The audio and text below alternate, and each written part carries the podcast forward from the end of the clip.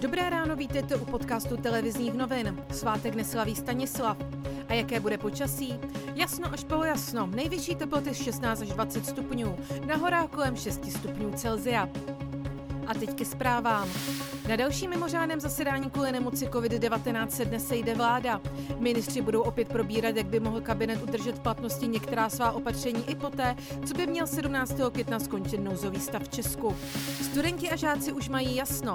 Maturitní zkouška proběhne standardně s vynecháním slohových prací. Studenti budou sedět v lavici po jednom a během zkoušky mohou sundat i roušky.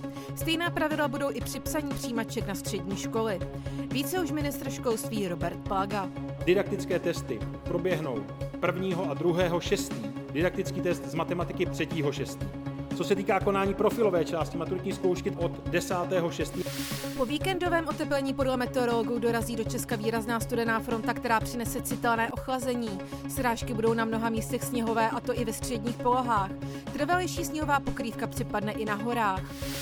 Počet obětí koronaviru ve Velké Británii přesáhl 30 tisíc a to je nejvíc evropských zemí. Nákaza je ale podle tamních úřadů pod kontrolou a od příštího týdne by se měla uvolňovat některá opatření.